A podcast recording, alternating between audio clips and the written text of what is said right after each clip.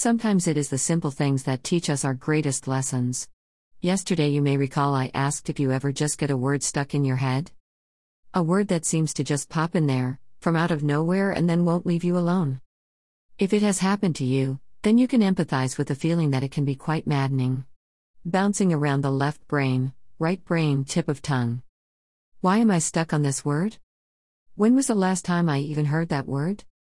How could this possibly have anything to do with anything? The word I could not let go of is forbearance. Hmm, defined as patience, endurance, tolerance. I just used all three of those skills in searching for my answer. There must be something to this forbearance thing and how it relates to our shared path of becoming. The image inserted here of a woman pausing along a forest path is a photo by Vanessa Garcia on Pexels.com. Self control, restraint, tolerance they all come easier when we are able to move beyond anger and be more patient. Forbearance encompasses many parts of our becoming patience, trust, faith, humility, meekness. Wait. Yes, it has happened again. Another word is stuck. So today we'll examine meekness and why being meek is the new bold. A graphic showing the definition of meekness is inserted here by Rochelle Jeanette. Too often the world uses meek focusing on being submissive and equating that to being weak. However, that couldn't be further from the truth. Yes, truth, with a capital T.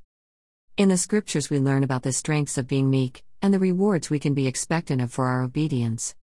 In Matthew 5 5, you can read, Blessed are the meek, for they will inherit the earth. Taken from Jesus' Sermon on the Mount, this verse is one of the Beatitudes. Simply define beatitude as an extreme form of happiness. The noun beatitude refers to a state of great joy. Being blessed, or at least feeling blessed, is often linked to beatitude. Beatitude comes to us from the Latin word beatus, defined as being both happy and blessed. In the Bible, the Beatitudes are a series of eight blessings. Some sources indicate that in the late 1950s writer Jack Kerouac came up with the nickname the Beat Generation because he felt its members, referred to as beatniks, were individuals seeking beatitude.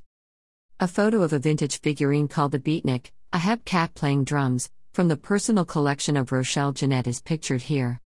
Jesus used the term meekness in the Beatitudes, as a description of those who were blessed, not those who were timid, weak, or pushovers.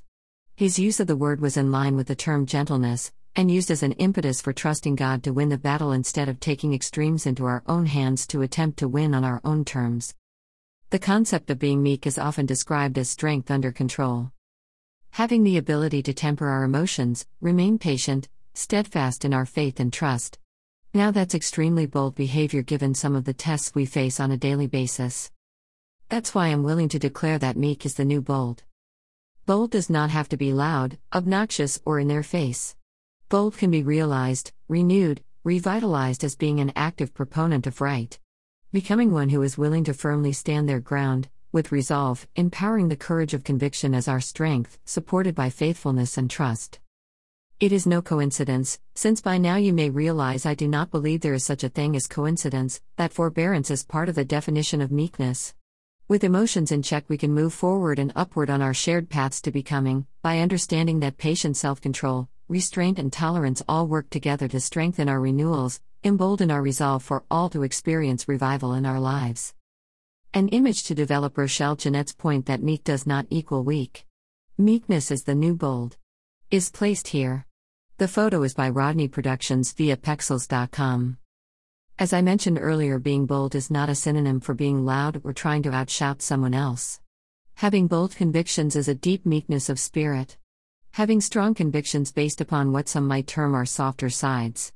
These include love, faith, belief, trust, obedience, and charity being meek, quiet, gentle, patient, long suffering, forbearing, resigned, reverent, peaceful, peaceable, docile, mild, demure, modest, humble, unassuming, and unpretentious certainly takes courage.